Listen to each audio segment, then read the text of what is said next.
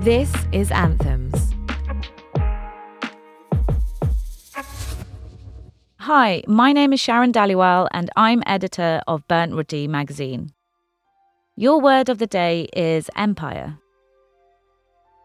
There is a fine balance between the negative and positive connotations to an empire.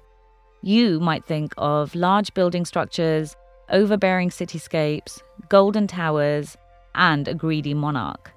Or you think of that show starring Taraji P. Henson. Both valid depictions of a word with such complex histories. I think of the largest empire to have ever existed, which colonized the biggest land area the world has ever seen. I think of the British Empire. I think of death. Young Sharan would relate empires to the Romans, also bad, and while reading her Asterix comics, would place such empires into the category of fiction. And it sat there quite neatly, like a lot of history does for us, when it doesn't impact us with immediate effect and it isn't real enough to think about. And then in my teens, an empire would be a visual aid to a computer game, or a story about hobbits and orcs.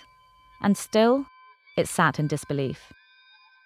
It was when I hit my late 20s that I discovered the realities behind the British Raj and its empire. The images of wealth and power, decadence and hedonism all fell neatly in this narrative. You're not really taught about it at school. There is a lack of literature, and your family is guarded either from trauma or obedience. And so you speak to others, you find small pockets of community groups who share their stories, and you begin to learn about the atrocities of the empire.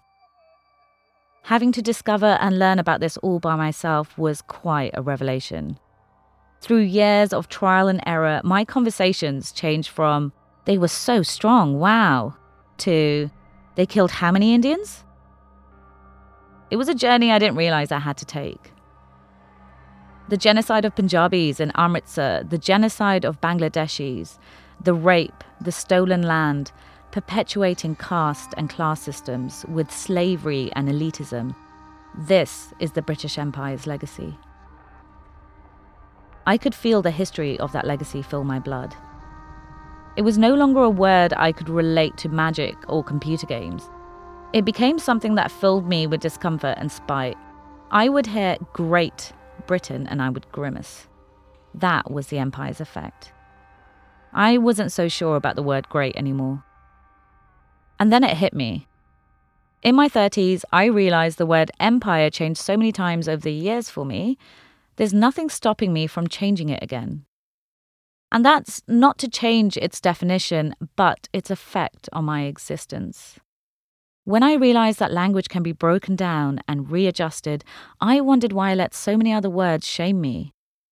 Why did I allow the British to take control over the word empire? They took everything else. They didn't deserve the word.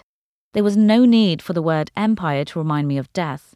When I would rather it make me think of Taraji P. Henson screaming, You're doing great, sweetie, at me. As an ever evolving form of communication, language is meant to change with us. There's scope here for me to make a modification. I want to take the word empire and remove the connotations from the British. The word empire itself is tricky. There's so much negativity attached to it.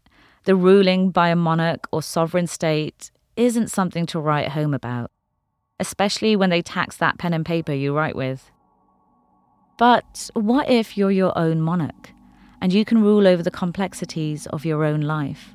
What if the word empire doesn't make me full with rage, but instead makes me think of the life I'm building and the world I'm changing? So I want to build an empire within myself. With the small moments of love and honesty I've communicated to my body, a cityscape will build inside me.